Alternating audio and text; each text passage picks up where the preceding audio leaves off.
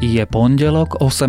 marca a aj keď vám výsledky prvého kola prezidentských volieb mohli zlepšiť náladu, počasie tomu zodpovedať nebude. Dnes si nezabudnite dážniky a nepremokavé topánky, nachystajte sa totiž na mrholenie alebo dokonca na dážď, na horách môže aj snežiť. Teploty by mali byť od 8 do 13 stupňov, na severe Slovenska trochu nižšie. Počúvate Dobré ráno, denný podcast denníka SME s Tomášom Prokopčákom. Ak letieť, tak iba s rakúskou pohostinnosťou a službami s neodolateľným šarmom. Lietajte z Austrian Airlines, lídrom v poskytovaní služieb v Európe, a objavte viac ako 100 európskych miest za bezkonkurenčnú cenu. Jednosmerné letenky už od 39 €. Rezervujte si letenky na austrian.com. My Austrian, the charming way to fly.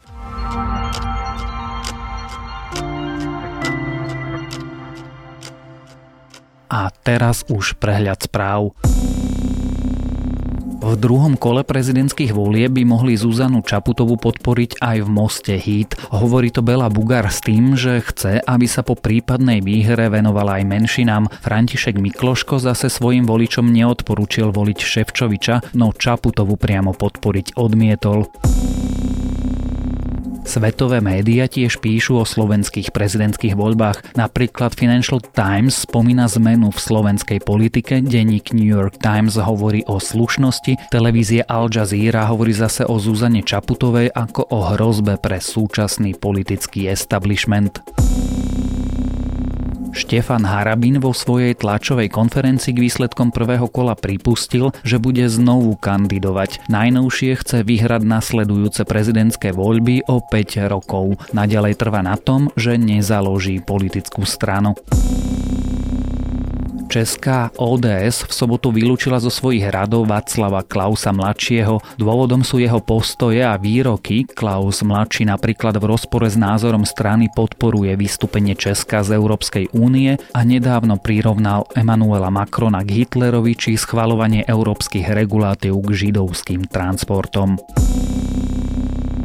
Spoločnosť Boeing chystá nový softvér pre svoje lietadla 737 MAX. Mal by byť hotový v priebehu 2 týždňov. Práve stabilizačný systém lietadla je jednou z podozrivých príčin pádu týchto lietadiel, ktoré si v priebehu pol roka vyžiadali viac ako 300 obetí. Pre lietadla tohto typu medzičasom vzdušný priestor uzavrela Európa či napríklad Spojené štáty. Viac takýchto správ nájdete na webe sme.sk.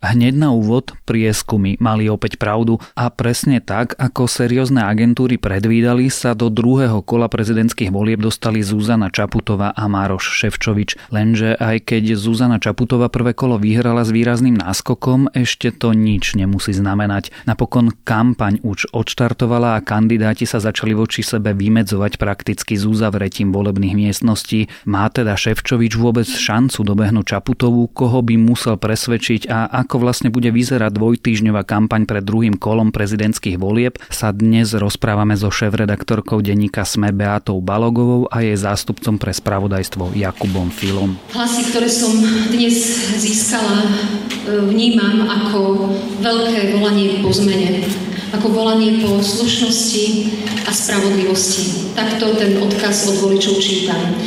Zároveň vnímam, že po dnešných voľbách tu zostanú voliči, ktorých kandidát nepostúpil druhého kola a zostanú v istom zmysle nereprezentovaní. Budem sa o ich dôveru uchádzať v priebehu nasledovných 2 týždňov a budem sa uchádzať o ňu najmä cez komunikovanie možno toho, čo nás môže spájať. A to sú jednak hodnoty, jednak vnímanie problémov na Slovensku a pokúsim sa ich presvedčiť o tom, kadiaľ z tohoto cesta môže viesť.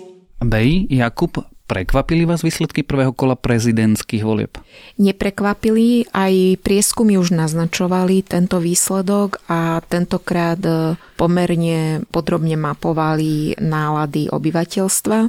Zároveň myslím si, že druhé kolo môže troška viac prekvapiť než to prvé. Ale neobávala si sa, pretože pri prvom mieste v prvom kole sme to mali asi relatívne jasno, ale či postúpi do druhého kola Maroš Šefčovič alebo nebodaj Štefan Harabin, to zase také jasné nebolo. Obávala som sa, najmä preto, že bolo jasné, že tá konšpiračná scéna bola pomerne aktívna a naozaj siahala na zbranie orbánovského typu, apelovala na skrytý antisemitizmus, naozaj všetky hranice padali, aj všetky zábrany. Čiže áno, bola otvorená otázka, že ako skončí Štefan Harabin a Kotleba. Zároveň je potrebné dodať, že ten ich výsledok, ten 25% výsledok je alarmujúci a je znepokojujúci a tým pádom myslím, že aj tie negatívne očakávania sa splnili. Jakub, ako dopadne druhé kolo? Tie agentúry, ktoré relatívne presne odhadli výsledok prvého kola prezidentských volieb, samozrejme si urobili aj hypotetické dvojice. Oni tvrdia čo?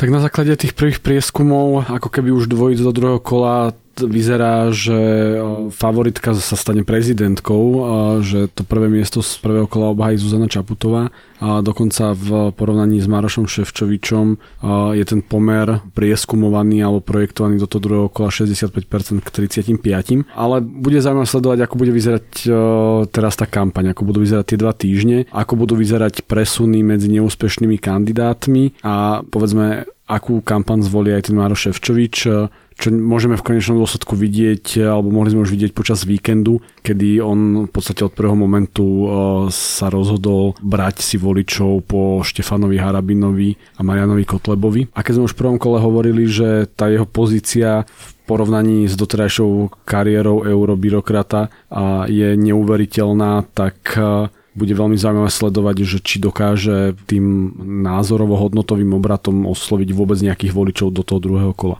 To sú zatiaľ prieskumy. Jediné fakty, ktoré máme, hovoria, že Zuzana Čaputová získala v prvom kole zhruba 40%, Maroš Šefčovič zhruba 18,5%.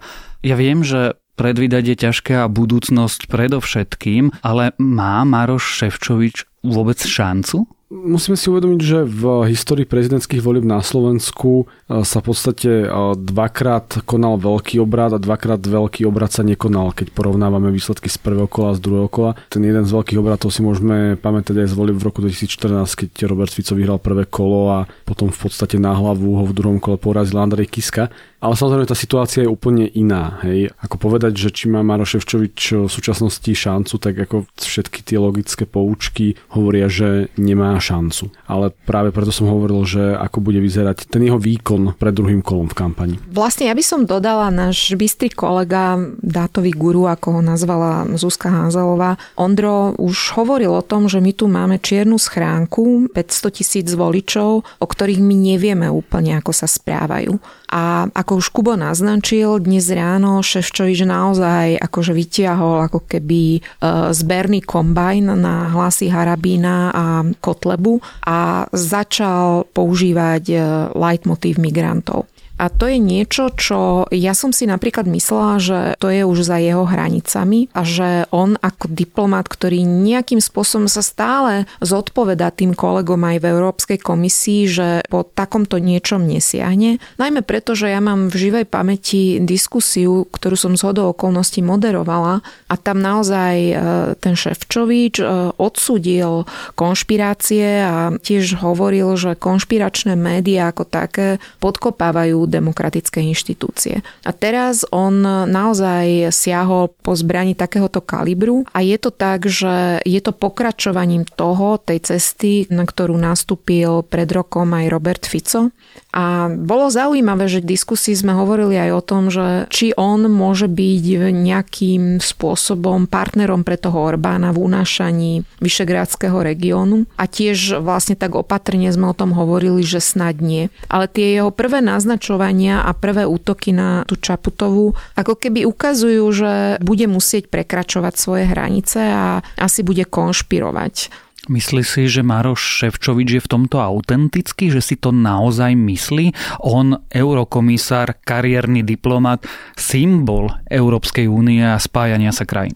Úprimne, to je na tom najhoršie, že neviem uveriť, že si to naozaj myslí. Čiže klame? ako nenazvala by som to, že klame, ale proste sa rozhodol prijmúť tú premisu, že Smeru ide o všetko, pretože naozaj akože ten Smer bude veľmi, veľmi krvácať, ak aj tentokrát prehrá. Bude to aj prehra Roberta Fica a myslím si, že je do toho tlačený, že keď už do toho išiel a dostal sa do toho druhého kola, že si to rozmenil nádrobná a pochopil, že má spoločnú agendu s Čaputovou a že teraz už má veľa toho, čo stratiť a že musí zbierať tie hlasy medzi tými nahnedlými voličmi a voličmi proste antisystému. A on antisystém nie je. Dokonca bola veľmi zaujímavá tá poznámka, čo odznela, že z monitoringu konšpiračných webov vysvetlo, že dokonca oni viac útočili na toho Šefčoviča než Čaputovu. Čiže on akože, aby sme boli spravodliví, on to má pomerne ťažké, ale nemyslím si, že nevyhnutne mal nastúpiť na túto cestu používanie že evidentných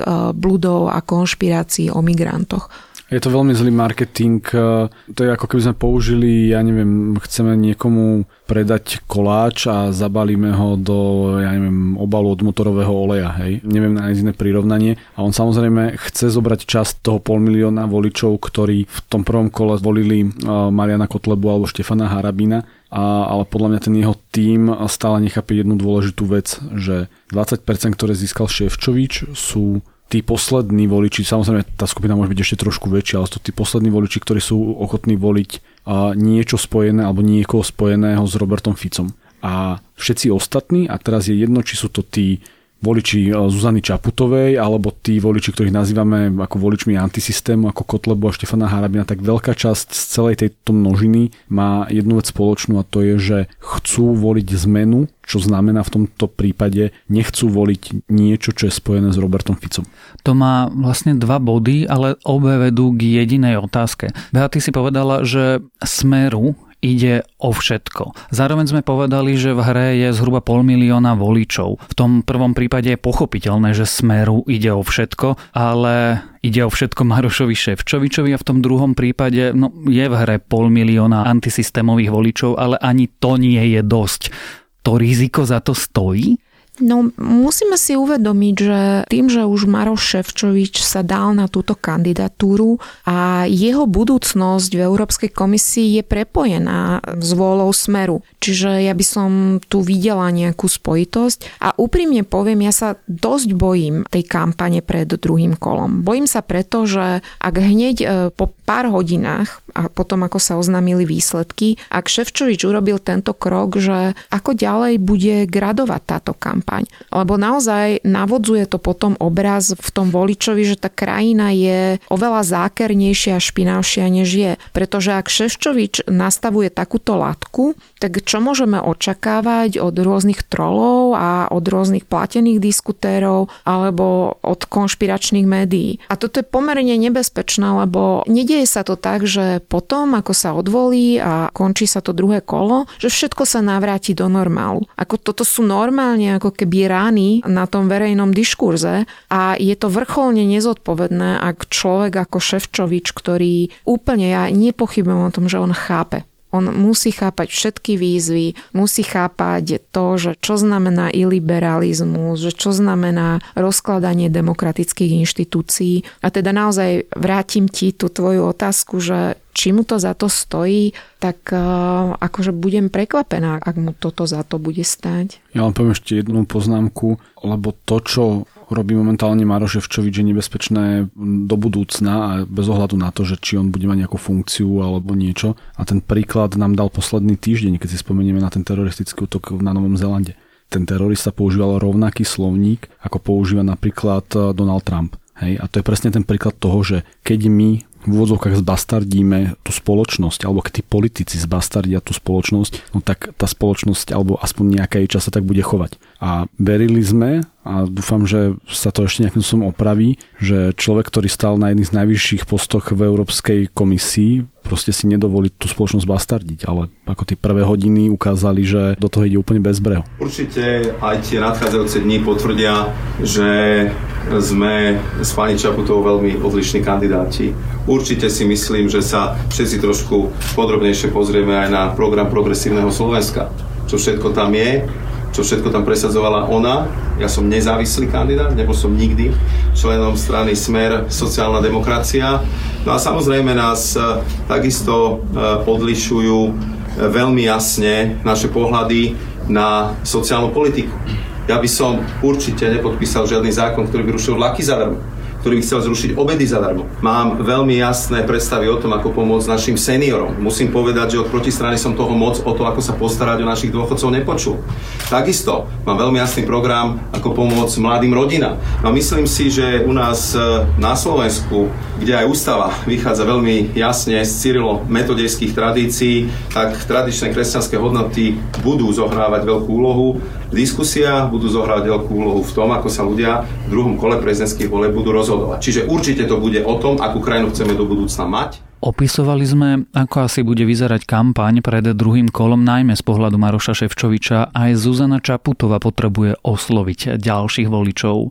Koho? No ona to má troška ľahšie, pretože ona nepotrebuje radikálne meniť ten svoj tón voči voličom napríklad Harabina alebo Kotlebu, pretože to, čo ona hovorí, je, že ja vás počúvam a viem, že v tejto krajine sa deje neprávo a proste poďme bojovať proti zlu. A toto je pomerne široká definícia toho a myslím, že týmto tónom ako môže dokázať osloviť aj určitú skupinu tých voličov a to nie je moja myšlienka, odznelo to v povolebnej diskusii Smečka, jeden politolog vysvetloval, že týmto voličom vadí menej Čaputová, pretože Šefčoviča vnímajú ako tzv. Eurohujera a že práve tá európskosť im vadí viac. A tým pádom je zjavné, že aj Šefčovičovi toto niekto vysvetlil a to odzrkadľuje jeho správanie z posledných hodín.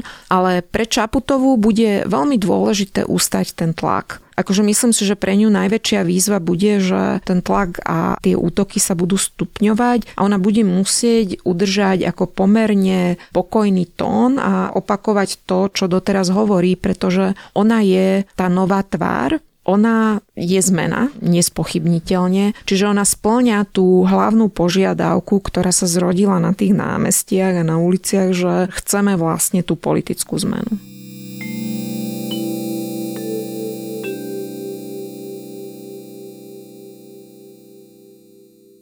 Udiala sa jedna veľmi zaujímavá vec už pár hodín po oznámení výsledkov prvého kola. Nie je to, že František Mikloško spôsobom sebe vlastným nepodporil Maroša Šefčoviča a tam skončil, ale to, že Béla Bugár a strana Most-Hid vlastne povedali, že podporia Zuzanu Čaputovú. Zároveň pred chvíľkou sme sa rozprávali, že Smer bojuje o život a Maroš Šefčovič cieli na antisystémových voličov, čiže svojím spôsobom Smer cieli na antisystémových voličov, voličov L.S.N.S., Harabina. Čo nám to hovorí o vládnej koalícii?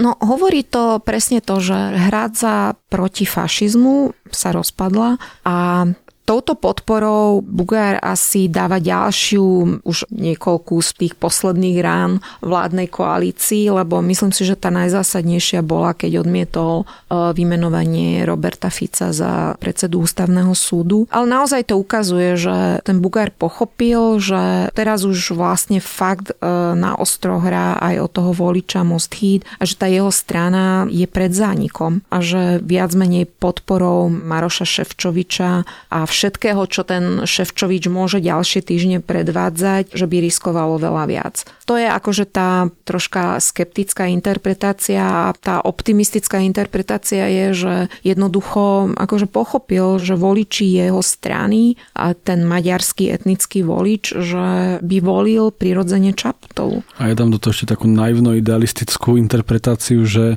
no, ak sa pozrieme na tých dvoch kandidátov a prvé hodiny toho druhého kola, no, tak je jasné, ktorý z nich je demokratický a ktorý z nich je menej demokratický kandidát. A či už Mikloško alebo aj Béla Bugár napriek posledným 3 rokom pôsobenia Bélu Bugára tak ako vždy vychádzali z toho demokratického spektra na slovenskej politickej scéne. Takže v podstate Mikloško tradične a Bugár opäť konečne sa navrátil k svojim pôvodným hodnotám.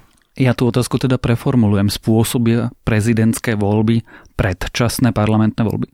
Nemyslím si, že spôsobia predčasné parlamentné voľby. Treba si uvedomiť, že do tých parlamentných volieb zostáva rok. Najbližšie mesiace ešte nás čakajú eurovoľby, takže tie strany budú zamestnané niečím iným a potom je tu leto a potom v podstate ako aj keby niekto mal vôľu skracovať to volebné funkčné obdobie, na čo treba v parlamente 90 hlasov, čo stále nie je také ako jednoduché v tej konštelácii nazbierať, tak ako kedy by sa uskutočnili tie voľby o 3 mesiace skôr. Vo finále tie strany ako spolu nejakým spôsobom dovládnu, posledný rok sa budú stále viac a viac medzi sebou vymedzovať a to je takéto akože racionálne logické zhodnotenie. Samozrejme pri premenných, ktoré nazveme, že Andrej Danko, Robert Fico, hlavne títo dvaja, sa môže udiať ešte aj všeličo iné, hej, ale tá racionálna interpretácia na základe toho, ako poznáme tú politickú dynamiku, by mala byť taká, že predčasné voľby by nemali byť.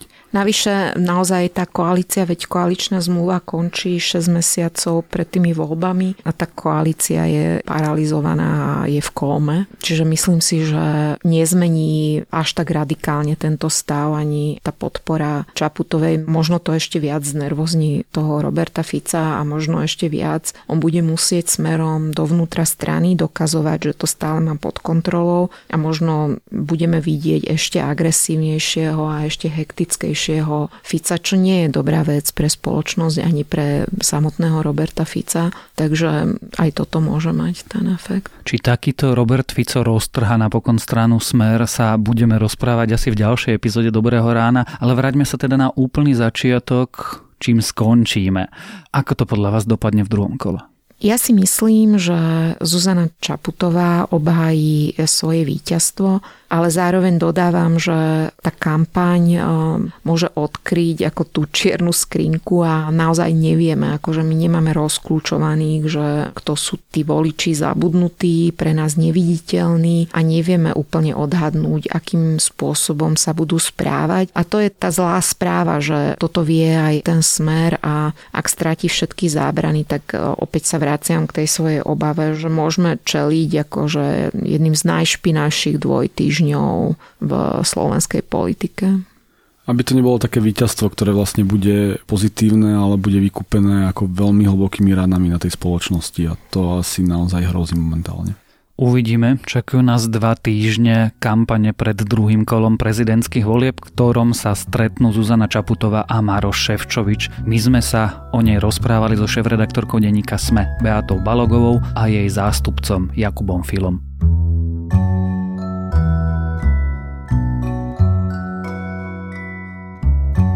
A to je na dnes všetko. Želáme vám krásny deň. Počúvali ste Dobré ráno, denný podcast denníka SME s Tomášom Prokopčákom. Dobré ráno inak nájdete každé ráno na titulke SME v dennom newsletteri SME, alebo sa prihláste na bezplatné odoberanie každého dielu vo vašej obľúbenej podcastovej mobilnej aplikácii. Dobré ráno nájdete aj v rádiu, teda vo vysielaní Trnavského rádia, na streamovacej službe Spotify, alebo ak máte domáceho hlasového asistenta, tak aj v Amazone a Google. Samozrejme, všetky epizódy sú na adrese sme.sk/Dobré ráno.